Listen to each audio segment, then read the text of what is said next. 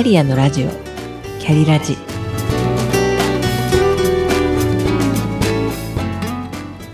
この番組は自分の中の多様性と可能性を最大限生かしてしなやかにひゃくねん生きたい、そんなあなたに向けてお送りするキックカウンセリング番組です。お疲れ様です。キャリアコンサルタントの香織です。夜中に目が覚めてとてとてとキッチンまで行って、電気ポットでお湯を沸かし、コーヒーを入れることがあります。今うちにあるドリップコーヒーは、袋に描かれたイラストのマスターが語りかけてくれるような一言メッセージが書かれていて、おみくじのような楽しみをもらっています。で、昨日のメッセージは、何もしないのも大切ですよでした。まさに翌日の今日は何をしようかなと、休日の時間を何かで埋めようと考えながら寝た夜でしたので、そうですねと独りごちて二度寝をしたのでした。さて、ミハイル・エンデの小説「モモ」を読んだことはありますか？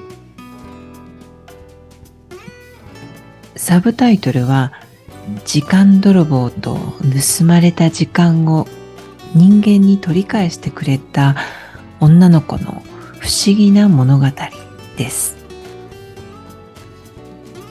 本日はミハイル・エンデの名作「モモ」を題材に、時計時間と星の時間についてお話ししてみようと思います。簡単にモモのあらすじをお話ししますと、ある町の廃墟になった円形劇場に、名前をモモという小さな女の子が住み着きました。モモは近所の人々から親切にしてもらって暮らしていました。モモのところには町の人々が入れ替わり立ち替わり訪れるようになりました。なぜなら、モモに話を聞いてもらうと、本当の自分に気づき、幸せになれたからです。ある日、時間貯蓄銀行から来たという灰色の男たちが現れたことで、街の様子が一変してしまいます。灰色の男たちは人々に、今の時間の使い方がいかに無駄かと言葉巧みに思い込ませ、時間貯蓄銀行に預けるようにそそのかします。やがてモモのところに来る友達も大人たちも少なくなりました。豊かな時間を失った大人たちはどんどん忙しくなって、イライラと憂鬱そうな表情になりました。子供たちも自由な時間を奪われていきました。節約したはずの時間は人の手には残りませんでした。このお話の時間を司る賢者のマイスターホラとの会話の中に、星の時間という表現が出てきます。小説の一節を読みますね。星の時間って何なの？とモモは聞きました。以下、宇宙にはある特別な瞬間というものが時々あるのだとマイスターホラーは説明しました。それはね、あらゆる物体も生物も、はるか天空の彼方の星々に至るまで、全くその時限りしか起こり得ないようなやり方で、互いに働き合うような瞬間のことだ。そういう時には、後にも先にもありえないような事態が起こることになるんだよ。だが残念ながら、人間は大抵その瞬間を利用することを知らない。だから星の時間は気がつかれないままに過ぎ去ってしまうことが多いのだ。けれど、もし気がつく人が誰かいれば、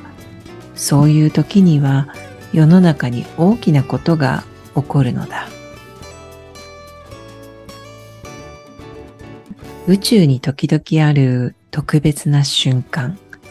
星の時間というのはシンクロニシティのことですね。私たちは普段時計やカレンダーで時間を計りますが、実はその時間にどんなことがあったかによって、わずかいちじかんでも永遠の長さに感じられることもあれば、ほんの一瞬と思えることもあります。お話の中での灰色の男たちは、現代の効率主義、物質主義的な社会を象徴しています。人々に時間を節約させる時間泥棒は、時間の大切さを知っているからこそ、人間から時間を奪います。対してモモは、時間の針で測ることができない心の中の時間の大切さを教えてくれています。冒頭のおみくじコーヒーで、何もしないのも大切ですよ、のメッセージをもらった休日。私は、何かしなければいけないとスケジュールを消化することに意識を向けるのをやめることにしました。掃除や洗濯するのはやめて、予定を決めず直感に任せて過ごしました。腕時計をはめずに家を出て、山崎マザック美術館で開催中の展覧会、パリに生きた画家たちを見に行って、パリの風景を想像して幸せな気分に浸り、その後も面白い出会い、シンクロニシティが続いた一日でした。時計時間をやめてみると、星の時間、シンクロニシティが頻繁に起きるようになります。本日はミハイル・エンデ「モモ」より時計時間と星の時間をお送りしました。今回も最後までお聴きくださりありがとうございました。それでは。